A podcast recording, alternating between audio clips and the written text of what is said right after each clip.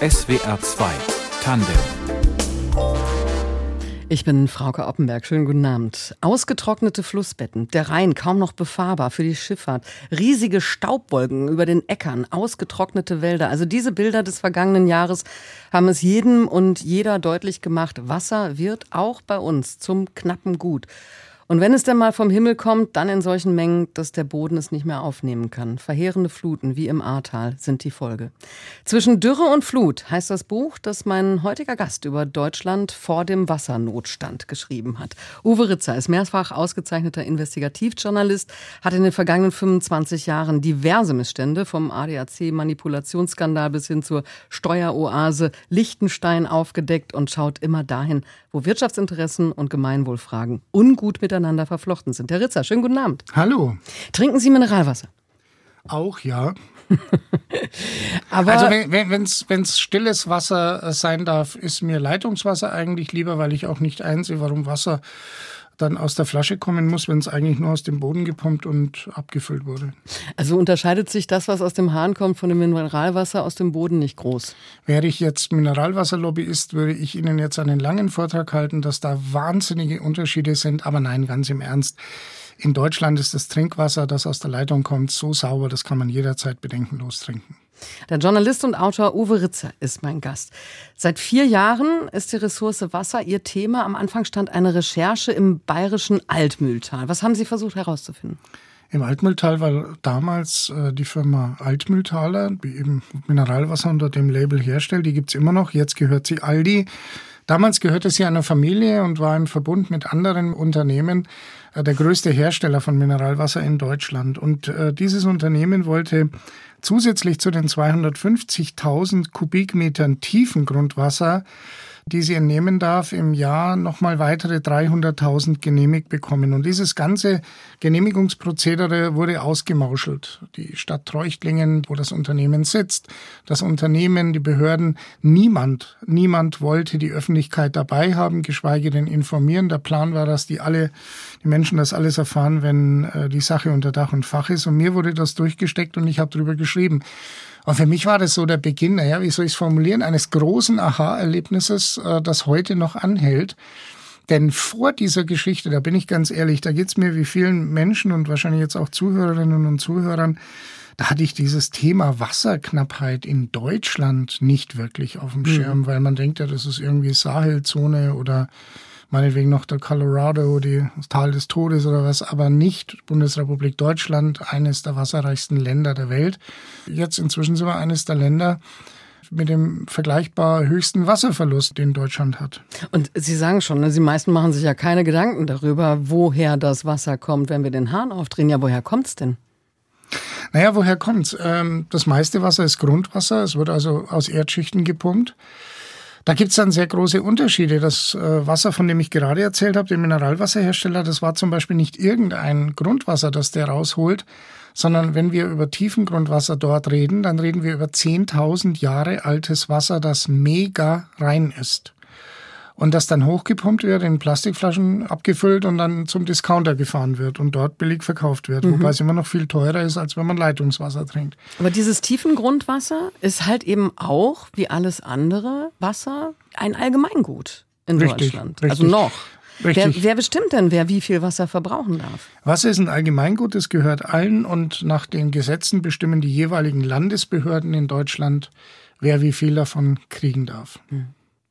Dass dieses einfach den Hahn aufdrehen auch bei uns in Deutschland nicht mehr überall selbstverständlich ist, zeigen Sie in Ihrem Buch am Beispiel von Gräfen Wiesbach im Hochtaunus. Dort hat der Bürgermeister Roland Seel sogar mit dem Thema Wasserversorgung die Wahl gewonnen.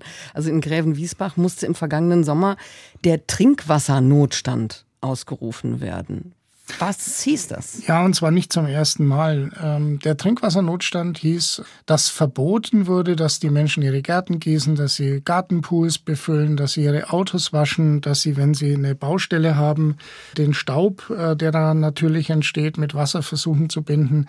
Alles über Hygiene und Trinken hinaus, wenn man so will, wurde verboten.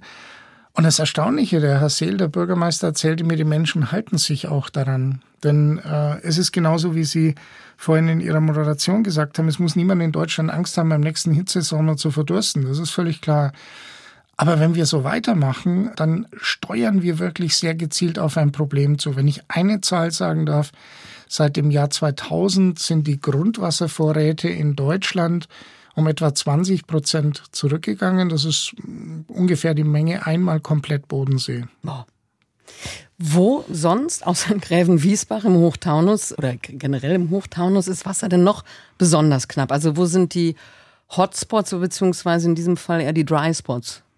Naja, die Dry Spots oder Hotspots, äh, zum Beispiel Brandenburg ist ein, ein Landstrich, der äh, sehr unter Wasserknappheit leidet seit vielen Jahren. Es ist Unterfranken, die Gegend um Würzburg, äh, nordwestlich um Schweinfurt wissen Sie, da gibt es sehr, sehr viele Hotspots, die man noch gar nicht so auf dem Schirm hat. Lüneburg, äh, der Raum Lüneburg ist zum Beispiel auch so einer.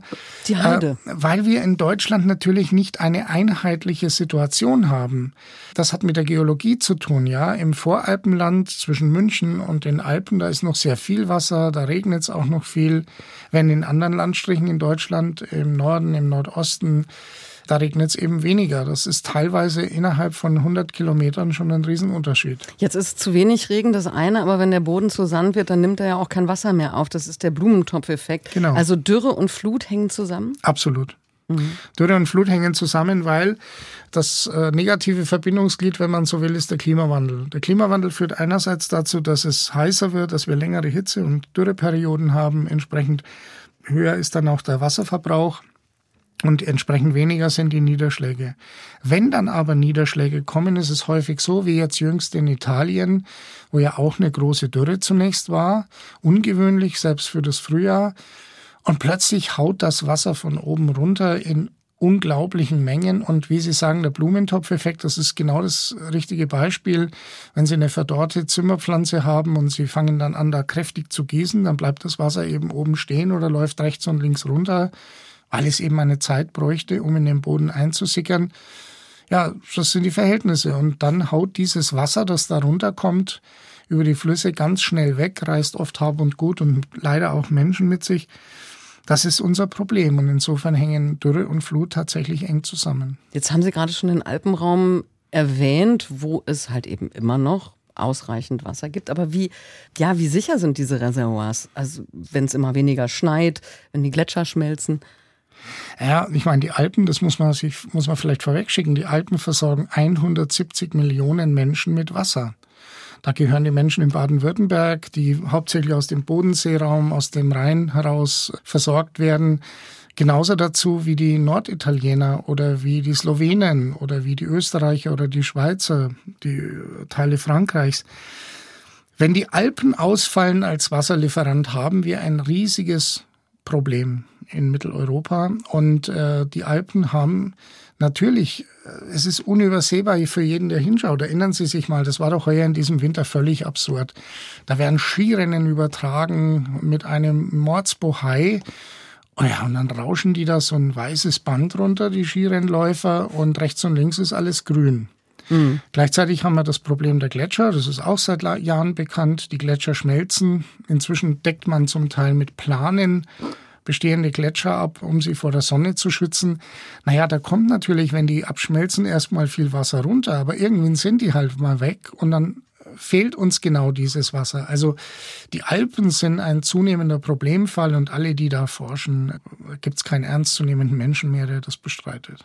Sie erwähnen in Ihrem Buch den Dürremonitor des Helmholtz-Zentrums. Da habe ich mal reingeschaut und mich wirklich ordentlich erschreckt. Also die Deutschlandkarte vom vergangenen August, September. Wir erinnern uns, wie heiß und wie trocken es war. Das ist fast dunkelrot, die komplette Deutschlandkarte. Aber auch aktuell sind es schon wieder ganz große Flächen, in denen die Pflanzen im Trockenstress sind. Also ich kann es jedem, jeder empfehlen, sich das mal anzuschauen beim Helmholtz-Zentrum auf der Internetseite. Und über die Folgen, über den schon begonnenen Verteilungskampf sprechen wir gleich weiter hier in SWR 2 Tandem. Dass der Himmel heute so hoch steht, kann doch wirklich kein Versehen sein. Und es ist bestimmt kein Zufall, dass die Lichter sich vom Dunst befreien ich sitz regungslos am Fenster, ein paar Marktfrauen fangen sich ein Lächeln ein. Irgendwo da draußen pulst es und ich habe es satt, ein Abziehbild zu sein. Genug ist nicht genug. Von Konstantin Wecker. Diesen Titel hat sich mein heutiger Gast gewünscht in SWR 2 Tandem. Uwe Ritzer ist Journalist und Autor und wir sprechen heute Abend über die Recherchen zu seinem aktuellen Buch zwischen Dürre und Flut. Deutschland vor dem Wassernotstand. Herr Ritzer, warum Konstantin Wecker? Warum dieser Song? Genug ist nicht genug. Weil genug ist nicht genug in dem Fall ja nicht äh, materielles genug ist nicht genug äh, bezeichnet, sondern Hunger nach Leben, nach Poesie, nach ja, nach einfach einem ja, tollen Leben und, und einem Leben nicht nur im, im materiellen Sinn. Das ist so eine Hymne meines Lebens. Das begleitet mich, dieses Lied, seit meiner Jugend. Und äh, ich finde den Konstantin Wecker einfach sehr gut, weil er eine kraftvolle Poesie hat wie kein zweiter und weil er sich auch immer treu geblieben ist. Auch in Punkten, wo ich jetzt politisch vielleicht nicht immer mit ihm übereinstimme, aber der ist sich treu geblieben. Mhm. Sie haben vier Jahre über die Ressource Wasser in Deutschland recherchiert. Es wird auch bei uns knapp. Welche Folgen hat das? Also fangen wir mal an mit der Landwirtschaft.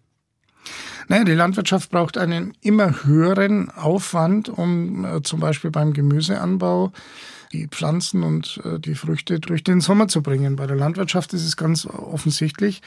Wir alle brauchen mehr Wasser, wenn es äh, so weitergeht und äh, das wird sich auch nicht aufhalten lassen und umso mehr müssen wir dafür kämpfen, dass dieses Wasser vernünftig ist. Mhm. Wir müssen aber, wenn Sie die Landwirtschaft zum Beispiel ansprechen, ja, die Landwirtschaft muss auch mal ihre Systeme wahrscheinlich ändern. Da fährst du bei, bei 30 Grad, 40 Grad, fährst du durch die Lande im heißen Sommer. Letztes Jahr zum Beispiel ging mir so. Und dann ist da, werden, werden die Felder immer noch besprüht, so von oben äh, besprengt und die Rasen werden so gegossen und so. Das geht halt nicht mehr. Und das meiste dieses Wassers ist auch verdunstet. Das kommt überhaupt nicht bei den Pflanzen an. Das ist Verschwendung. In Israel zum Beispiel ist man viel weiter. Seit vielen Jahren gibt's da Tröpfchenbewässerung. Da werden kleine Leitungen entlang der Erdoberfläche oder knapp darunter verlegt und dann werden die Pflanzen gezielt mit Wasser versorgt. Du brauchst viel weniger und das Wasser kommt dort an, äh, wo es hin muss. Sie haben in Ihrem Buch zum Beispiel Frankreich als Beispiel genannt. Da wird der Käse qualitativ einfach schlechter, weil das Wasser knapp wird. Das ist eben so ein wunderbares Beispiel, wo man sieht, dass es eben nicht nur um Trinken und Duschen geht und Autowaschen, sondern ja, ganz einfach. Wenn es nicht mehr genug regnet, wenn die Felder unter Sonnenbrand leiden, die Wiesen, können die Kühe kein grünes Gras mehr fressen, geben weniger Milch, hast weniger gute Milch für, für guten Käse. Und gerade mhm. auf den Käse waren ja und sind die Franzosen ja auch zu Recht immer sehr stolz und äh, Letztes Jahr war die Ausbeute deutlich geringer als in den Jahren zuvor. Ich habe als erstes nach der Landwirtschaft gefragt, auch wenn man ja gemeinhin glaubt, die wird wohl am meisten Wasser verbrauchen.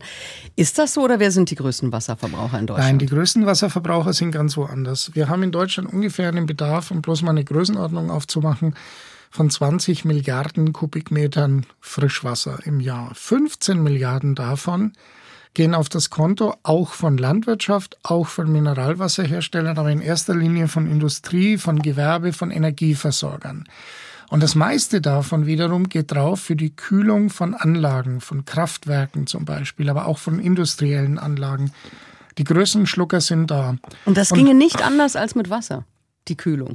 Hm, das kann ich Ihnen technisch nicht beantworten, aber äh, offenkundig geht's nicht anders und mit Wasser geht's am, am besten und am einfachsten. Dagegen wäre ja prinzipiell nichts zu sagen. Nur das Problem ist, wir haben einfach zu wenige Anreize, dass diese Unternehmen mit diesem Wasser sorgsam umgehen, dass man Brauchwassernetze äh, einführt, dass man dieses Wasser öfter verwendet, vielleicht zwischendurch auch mal wieder runterkühlt weil es sich ja, wenn, wenn Wasser etwas anderes kühlen soll, erwärmt sich's ja. Und äh, wir haben keinerlei Anreize. Warum? Weil von diesen 15 Milliarden, die werden bis auf ganz wenige Prozent werden die ja nicht aus der öffentlichen Wasserversorgung gezapft, sondern diese Unternehmen haben ihre eigenen Quellen und ihre eigenen Brunnen.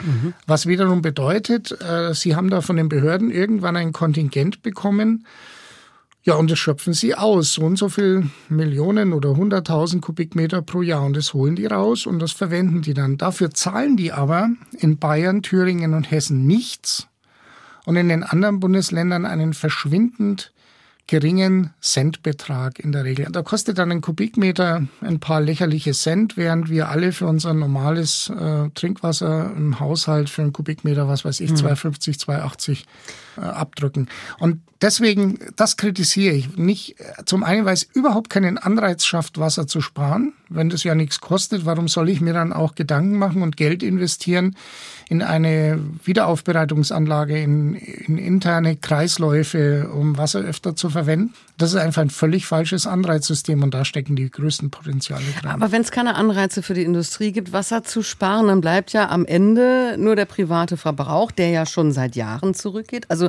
müssen wir alle mit Verhältnissen wie im anfangs erwähnten Gräven-Wiesbach rechnen für die Zukunft? Naja, alle werden wir sicher nicht damit rechnen müssen, jedenfalls nicht in absehbarer Zeit. Wir, aber es wird immer mehr Gräfen-Wiesbachs geben, ja. Wissen Sie, das mit den privaten Haushalten, natürlich ist es total sinnvoll, wenn jeder von uns versucht, sich, wenn er sich eine neue Waschmaschine kauft oder neuen Geschirrspüler, dass er da äh, auf besonders sparsame Modelle achtet, wenn er, äh, dass er kein Wasser verschwendet und so weiter. Aber ich bin total dagegen, dass man dieses Problem, über das wir reden, dahingehend privatisiert, dass man so tut, als wenn der Einzelne jetzt statt 128 Liter, die jeder von uns braucht, nur noch 110 braucht, dann kriegen wir das Problem in den Griff. Nein, bekommen wir nicht, weil mhm. die großen Sparpotenziale liegen woanders. Im persönlichen Konsum im Übrigen ja, da kann man natürlich schon was tun. Man muss sich, man kann sich fragen, muss ich zehn T-Shirts im Jahr kaufen, wenn eben die T-Shirt-Produktion woanders sehr viel Wasser verschlingt oder reichen da vielleicht auch mal drei T-Shirts? Und dann solche, die auch vielleicht länger halten als nur eine Saison. Ganz genau. Jetzt haben Sie ein Beispiel für den schon begonnenen Verteilungskampf ums Wasser in Ihrem Buch sehr ausführlich beschrieben, nämlich Grünheide in Brandenburg. Dort hat ähm, Tesla, also der Automobilhersteller, ein gigantisches Werk hingestellt und braucht ebenfalls gigantische Mengen Wasser, obwohl das in der Region knapp ist. Es ist ja Brandenburg. Wie kann das sein? Ja, wie kann das sein? Also äh, ich glaube, die Brandenburger wollten einfach mal der Welt zeigen, dass sie auch groß, groß können, große Industrie können, bestimmte Dinge, Cargolifterhalle, Zeppelinhalle und so. Da ging ja viel schief in den vergangenen Jahren. Und dann sind sie jetzt wahnsinnig stolz darauf, dass zwischen der Ankündigung äh, von Elon Musk, ich baue das Tesla-Werk für Europa, das Zentrale in, in Brandenburg bei Berlin, und der Auslieferung des ersten Autos vergingen ja 860 Tage nur. Das wird gerne gefeiert, so als Symbol. Die Deutschen können auch Tempo. Mich hat das im ersten Moment eigentlich auch beeindruckt und ich dachte dann, das ist doch eigentlich cool. Der Musk, der baut da dieses zentrale Werk im armen deutschen Osten. Und dann bin ich da hingefahren und ich bin in einer Gegend gelandet, wo die Gemeinden äh, vor Tesla schon Probleme bekamen, wenn sie zum Beispiel irgendwie eine größere Baumaßnahme geplant hatten oder ein Baugebiet und dann kam der Wasserverband und sagte, hey Freunde, pff, wir können euch aber nicht garantieren, dass das Wasser reicht, um euch da zu versorgen. Mhm. Und dann kommt äh, dieses Werk und es wurde, der Rechtsstaat wurde nicht äh, über den Haufen geworfen, um Gottes Willen, aber der Rechtsstaat wurde bei diesem Werk bis an seine Grenzen gedehnt. Das muss man schon sagen. Und dann baut man da dieses Werk ja auch noch in ein Trinkwasserschutzgebiet. Man haut auf einen Schlag 300 Hektar Wald weg. Jetzt hat man ja im Dezember beschlossen, jetzt fallen da nochmal 100 Hektar Bäume. Und es wird ja nicht bei diesem Werk bleiben. Es werden Menschen dahin ziehen, es werden Unternehmen, Zulieferer, die Zulieferer der Zulieferer werden da kommen und so weiter. Was strukturpolitisch gewollt ist, macht auf der anderen Seite natürlich in puncto Wasser ein Riesenproblem, weil einfach jetzt schon nicht mehr genug da war. Ich darf kurz noch erinnern, das war ja der Wasserverband, der im vergangenen Jahr als erster in Deutschland beschlossen hat, dass wenn Dürre ist und wenn die Vorräte knapp werden, er das Wasser für seine privaten Nutzer kontingentieren kann. Das ist ziemlich widersinnig alles. Mhm. Sie hören SWR 2 Tandem am Donnerstagabend. Heute mit dem Journalisten und Autor Uwe Ritzer und wir sprechen über die Ressource Wasser. Herr Ritzer, wenn Gut knapp wird, so wie jetzt Wasser, dann wird es ein wirtschaftliches Gut, für das es dann ja auch wieder einen Markt gibt. In Chicago kann mit Wasser seit zwei Jahren sogar an der Börse gehandelt werden. Wie ungut ist diese Entwicklung? Die ist völlig ungut. Man muss unterscheiden. Man kann in zweierlei Hinsicht Wasser privatisieren oder mit Wasser spekulieren. Das eine sind Wasserrechte. Wohin das führen kann, sieht man in Chile. In Chile wurden die Wasserrechte vor zu Zeiten der Militärdiktatur bereits äh, privatisiert mit der Konsequenz, dass drei, vier Konzerne, internationale Konzerne, nicht mal chilenische, äh, sich dieses äh, Wasser holen. Was zu der kuriosen Situation führte, dass beispielsweise die Regierung von Chile Wasser kaufen musste, Trinkwasser kaufen musste, das ja nach unserem Verständnis allen gehört, von diesen Konzernen und damit unseren Tankwagen losgeschickt hat in abgelegene Dörfer, um die Menschen vom Verdursten hm. zu retten. Und solche Verhältnisse dürfen wir auf keinen Fall bekommen. Das andere, wenn es um Investitionen geht, ist Wasser in Technik, äh, Wassertechnik, also Aufbereitung von Wasser, Sauberkeit von Wasser, Transport von Wasser, Verhindern von Verlusten. Das ist natürlich sinnvolle Investition. Auch in Deutschland gibt es eine Großstadt, in der das Wasser privatisiert ist, nämlich Stuttgart. Genau. Mit welchen Folgen? Naja, das ist ja ziemlich absurd, was wir in Stuttgart seit, ja, man kann schon fast sagen, seit Jahrzehnten erleben. Die Stadt hat irgendwann ihr Wasserleitungs- und Versorgungssystem an ENBW verkauft. Fand das ganz toll, weil da waren wir natürlich Vorreiter. Ja, die Privaten können ja alles besser. Und äh, dann hat sich herausgestellt, äh, dass es eben nicht so ist. Und dann gab es einen Bürgerentscheid, ja vor vielen Jahren schon in Stuttgart, wo die Bevölkerung gesagt hat, mehrheitlich, wir wollen das wieder zurückhaben. Und seit über zehn Jahren versucht die Stadt Stuttgart, auch in der Einbeziehung von Mediatoren, von Gerichten und so weiter, ENBW das wieder abzukaufen. Nur die Preisvorstellungen gehen weit, weit, weit auseinander und daran scheitert seit vielen Jahren. ENBW will ein Vielfaches dessen, was man damals bezahlt hat. Äh, die Stadtverantwortlichen in Stuttgart, äh, denen ist es verständlicherweise zu viel und man wird sich nicht einig. Und so wird politischer Bürgerwille letztlich nicht umgesetzt. Also Privatisierung ist keine Lösung. Was muss denn stattdessen getan werden, damit Wasser auch in Zukunft, also frei und ausreichend für alle zur Verfügung steht? Geht das überhaupt noch? Was ganz, ganz, ganz, ganz wichtig ist, dass wir in Deutschland einen klaren Vorrang der öffentlichen Trinkwasserversorgung haben, was im Zweifelsfall dann eben auch heißt, wenn es knapp wird, ähm, dann müssen eben die Interessen anderer Wassernutzer zurückstehen. Dann ist halt, sorry, der Mineralwasserhersteller nicht so wichtig wie ein Trinkwasser, öffentlicher Trinkwasserversorger. Wir müssen an vielen Stellen arbeiten, um die Versorgung äh, langfristig aufrechtzuerhalten. Auch zum Beispiel daran, dass wir unsere Netze, unsere Wassernetze in Deutschland äh, im Blick behalten. Etwa zehn Prozent des Wassers, das ein Wasserwerk verlässt, kommt gar nicht erst im Haushalt an. Warum? Weil es über marode Leitungen irgendwo versickert. Und damit liegen wir in Deutschland im internationalen Vergleich noch relativ gut. In Italien sind wir hier bei 40, 50 Prozent. In Großbritannien ist das Wassernetz vollkommen marode da sind die Verluste noch höher. Und hm. Großbritannien ist auch so ein privatisiertes Beispiel. In dem Moment, wo sie einfach privatisieren, entsteht ein Renditedruck bei dem, der die Rechte erwirbt. Und es heißt für diese Unternehmen, dass sie die Kosten drücken, drücken, drücken müssen und natürlich die Preise erhöhen. Und wenn man Kosten drückt, heißt das unter Umständen auch, dass man eben zum Beispiel in die Wassersysteme nicht mehr vernünftig investiert. Jetzt haben Sie es gerade gesagt, also die öffentliche Versorgung muss klaren Vorrang vor privatwirtschaftlichen Interessen haben. Das ist eine Ihrer äh, Forderungen, die Sie auch in dem Buch ähm, ja zusammengefasst haben. Am Ende zehn Handlungsfelder haben Sie aufgeschrieben, ohne Anspruch auf Vollständigkeit und eben direkt an eins: Die öffentliche Versorgung muss Vorrang haben. Jetzt ist das aber so, dass in der nationalen Wasserstrategie äh, in Deutschland zum Beispiel dieser Vorrang der öffentlichen Trinkwasserversorgung nicht mal festgeschrieben ist. Also fehlt da der politische Wille? An der einen oder anderen Stelle fehlt er. Schauen Sie, in Bayern haben wir kürzlich eine Initiative von CSU und Freien Wählern im Landtag erlebt. Die wollten bei der Fortschreibung des Landesentwicklungsprogramms die Interessen der öffentlichen Trinkwasserversorgung gleichstellen mit denen privater Wasserentnehmer. Und wissen Sie, dann liefen die Städte und die Gemeinden liefen Sturm und dann liefen die kommunalen Versorger Sturm und dann ist Söder ziemlich schnell eingefallen, dass es vielleicht keine so sonderlich gute Idee ist, noch dazu in einem Wahljahr. Mhm. Und man hat diese Anträge wieder kassiert. Nein, jeder sagt das zwar. Sie hören in jeder Wasser Sonntag, Sonntagsrede zum Thema Wasser hören Sie natürlich ja und die öffentliche Versorgung muss Vorrang haben. Wenn es dann so ans Kleingedruckte geht, dann äh, muss man an der einen oder anderen Stelle dafür kämpfen. Aber es steht nirgendwo festgeschrieben.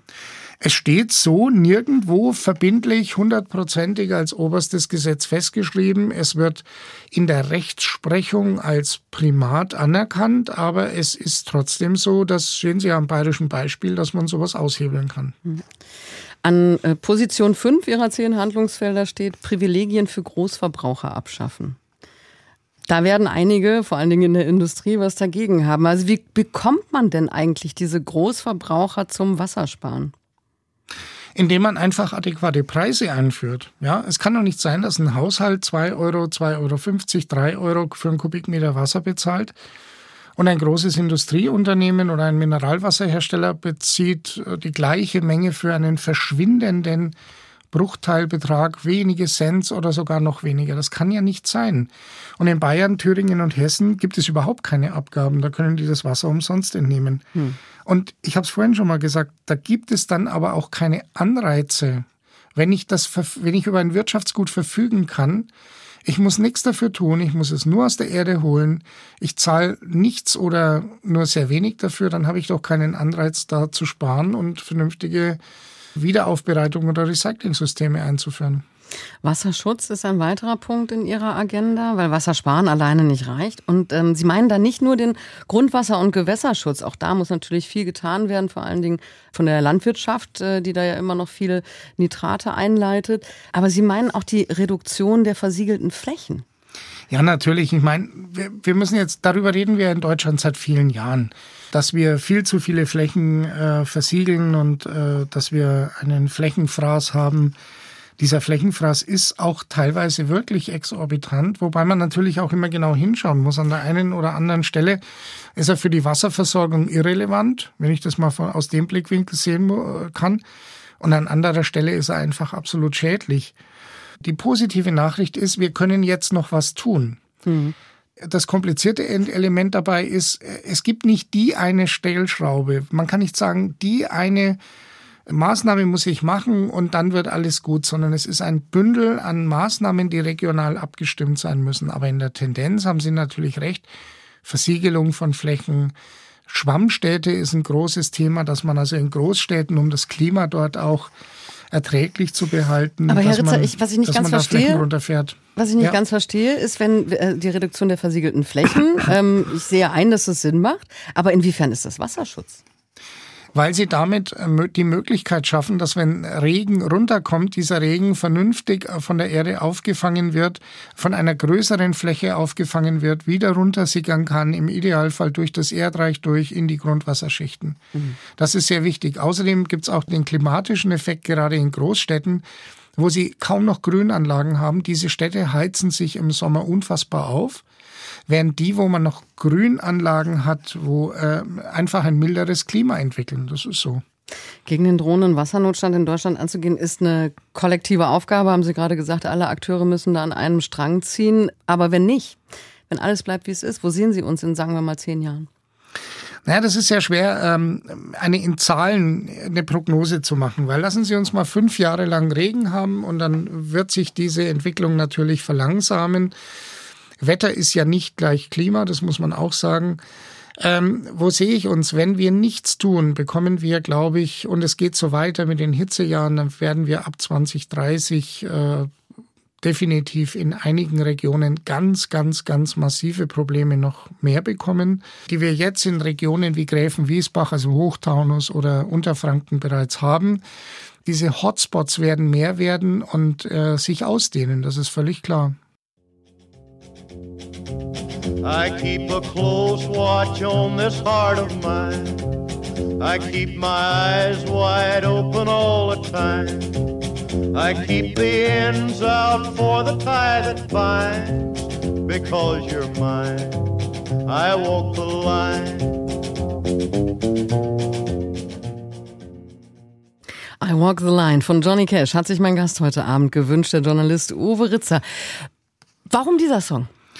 Ich bewundere Johnny Cash dafür, dass er in seinem Leben immer wieder unfassbare Abstürze äh, hingelegt hat und er kam immer wieder zurück. Für mich ist er einer der ganz Großen. Und I Walk the Line ist sein Lebensmotto, kann man so übernehmen. Ja, es ist ja auch ein Stück weit ein Liebeslied, wo er seine Frau beruhigt und sagt, du musst ja keine Sorgen machen, wenn ich dauernd unterwegs bin. Da kommt vieles zusammen, aber I Walk the Line, ich gehe meinen Weg, äh, das ist so wie, wie ein Lebensmotto bei ihm. Wir sprechen heute Abend über die drohende Wasserknappheit in Deutschland, von der Sie sagen, es ist noch nicht zu spät. Sind Sie eigentlich ein optimistischer Mensch? Ja. Muss man das sein als Investigativjournalist, der Missstände aufdeckt? Na, ich bin ja Investigativjournalist, aber ich bin auch Wirtschaftsjournalist und ich bin Journalist geworden, weil die Welt so spannend ist. Ich wollte seit ich 14 bin nichts anderes werden und das ist mein absoluter Traumberuf und ich lasse mir da meinen Optimismus auch nicht nehmen davon. Nö. Weil Sie haben in den vergangenen Jahren ja über einige Missstände berichtet und ja, ich glaube, dass man gerade als, wenn man so tief bohrt wie Sie, hofft, dass man dann damit auch was bewirkt, dass sich die Dinge zum Besseren wenden. Ja, aber ich bin kein Aktivist. Ich sehe meine Rolle so, dass ich als Journalist den Job habe, ähm, Transparenz herzustellen, Dinge aufzudecken. Jetzt zum Beispiel mich dann eben auch sehr lang und sehr intensiv um das Thema Wasser in Deutschland zu kümmern und dann diese Geschichte einfach ähm, zu schreiben, äh, der Öffentlichkeit mitzuteilen. Aber ich fühle mich nicht als Missionar. Ich finde Missionare grauenvoll und ich will nie einer werden und hoffentlich, und wissen Sie, beim Investigativen, weil Sie gefragt haben, Optimist oder nicht, wenn ich irgendwann mal anfange, dass ich hinter jedem Baum nur noch den Skandal wittere, dann hoffe ich, dass ich einen guten Freund habe oder meine Frau zu mir kommt und sagt, Uwe, jetzt reicht's. Jetzt haben wir über den Wassernotstand ja oder den drohenden Wassernotstand in Deutschland ähm, in, in, der, ja, in den vergangenen 50 Minuten viel geredet. Was macht Sie denn dabei optimistisch?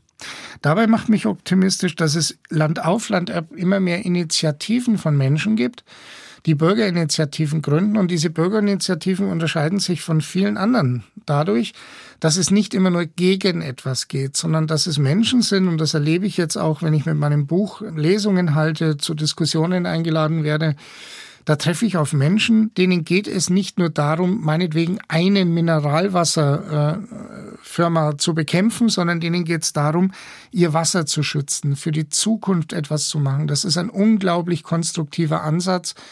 Und diese Initiativen nehmen zu und die finden Sie inzwischen auch in Regionen wie in Südbayern, wo das eigentlich objektiv betrachtet noch gar kein so großes Problem ist wie jetzt etwa in Brandenburg. Und äh, das macht mir Mut. Gibt denn auch die Politik Anlass zum Optimismus? Der ein oder andere schon. Die Politik, das ist ja so schwierig als Begriff wie auch die Journalisten oder ähm, was weiß ich wer. Ähm, es gibt Politiker und ich habe den Eindruck, es gibt immer mehr davon, die erkennen die Problematik. Und wissen Sie, Gas ist jetzt ein Thema zum Beispiel, das muss nicht jeden betreffen, aber Wasser betrifft jeden. Das betrifft den, den Politiker, die Politikerin genauso wie irgendwelche Menschen auf dem Land, in der Großstadt, im Plattenbau, wo immer sie schauen. Dieses Thema Wasser betrifft uns alle. Das ist eine Binsenweisheit, aber es ist halt nun mal so. Und äh, diese persönliche Betroffenheit führt schon dazu, oder ich bin, ich bin da optimistisch, dass die dazu führt, dass wir das Thema in den Griff kriegen. Aber nochmal, das nutzt uns jetzt alles nichts. Wir müssen uns jetzt auch nicht selber beruhigen, sondern wir müssen jetzt anfangen. Vier Jahre haben Sie sich mit diesem Thema Wasserknappheit beschäftigt. Das ist, ähm, das muss man vielleicht jemandem sagen, der nicht als Journalistin oder Journalist arbeitet, total ungewöhnlich, so lange in einem Thema sich zu vergraben. Naja, ich habe nebenbei für die Süddeutsche Zeitung auch noch viele andere Themen bearbeitet. Aber ja, das ist eben ein Privileg in meinem Beruf. Ich habe da auch von der Süddeutschen Zeitung her einfach ganz große Rückendeckung und Freiheiten. Und ähm, es ist auch gewollt, dass wir ähm, als Journalisten Dinge einfach etwas tiefer beleuchten und, und genauer hinschauen. Das ist auch sehr wichtig. Das wissen Sie, ich bin so der Typ wenn ich in ein Fußballstadion gehe und ich schaue mir da ein Spiel an, dann schaue ich mir das Spiel mit Begeisterung oder mit Interesse oder ich ärgere mich oder wie auch immer, wie jeder andere Fan auch. Aber wenn dann zur Halbzeit gepfiffen wird, dann denke ich mir jedes Mal, so geht's mir seit Jahrzehnten, Mensch, jetzt wärst du gern in der Kabine, jetzt würdest du gern hinter den Kulissen erleben, was da passiert. Und mhm. das, das macht die Faszination äh, meines Berufes aus. Und das ist auch die Faszination, die mich dann trägt, beim Wasser, wenn ich dann sage, ich will es jetzt genau wissen, ich will jetzt wirklich mal den hinterfragen und da schauen, was los ist. Dieses äh, Wühlen, wenn Sie so wollen, diese Recherche, das ist etwas, was mir ungeheuer liegt. Aber immer weniger Medien leisten sich das, also dass ähm, sie so aufwendige Recherchen überhaupt finanzieren. Macht Ihnen das Sorgen? Ja, das macht mir Sorgen, weil ich ich sehe in Deutschland schon bei den, bei den großen Qualitätsmedien, auch im öffentlich-rechtlichen äh, Rundfunk und Fernsehen, sehe ich nach wie vor äh, ausgezeichnete Journalisten am Werk und ich sehe da sehr viel gute Arbeit. Aber mir macht Sorge, dass vor allem in den kleinen Lokalredaktionen, in den Regionalzeitungen teilweise die Redaktionen kaputt gespart werden und die Kolleginnen und Kollegen, die dort arbeiten, gar nicht mehr zum Recherchieren kommen, weil sie einfach mit dem Bedienen der verschiedenen Abspielkanäle beschäftigt sind, mit Organisation, mit Planung, die natürlich total zugenommen haben. Viele Tätigkeiten, die früher Spezialisten, Techniker übernommen haben, im Printbereich zum Beispiel, äh, werden jetzt halt am Bildschirm von den Redakteurinnen und Redakteuren selber übernommen. Das macht mir schon Sorge, weil es geht ja nicht nur um den Berufsstand Journalisten, sondern es geht ja letztendlich, äh, Journalismus hat sehr, sehr viel mit Demokratie zu tun. Das muss man ja immer wieder mal sehen. Und äh, ein demokratisches Gefüge braucht auch einen kritischen Journalismus, der tiefer einsteigt. Mhm. Weil sonst eben auch nicht diese hintergründigen Berichte gibt, wie der ihrige über die Wasserknappheit in Deutschland. Genau, und mir war auch bei meinem Buch sehr wichtig, dass es nicht darum geht, entschuldigen Sie, die nächste Sau durchs Dorf zu treiben, da jetzt was Alarmistisches zu machen und dann, muss, dann ist es nach vier Wochen wieder verpufft und äh, das nächste große Thema rollt an, sondern mir war sehr, sehr, sehr daran gelegen, dass es ähm, letztendlich eine, ein konstruktives Buch auch wird, wo man die Probleme, ich bin ja zu den Hotspots äh, gereist und habe mir das angeschaut, wo man die Probleme dann dort aufzeigt, benennt und äh, am Ende dann auch eben, ich habe ja diese zehn Handlungsfelder beschrieben am Schluss, äh, wo man einfach ansetzen kann. Das ist wichtig. Zwischen Dürre und Flut, so heißt dieses Buch. Geschrieben hat es Uwe Ritzer, erschienen im Penguin Verlag. Vielen, vielen Dank für das Buch und vielen Dank, dass Sie heute Abend da waren. Vielen Dank für die Einladung. Redaktion der heutigen Sendung hatte Martina Kögel und die Musik hat Moritz Celius zusammengestellt. Ich bin Frauke Oppenberg. Machen Sie es gut.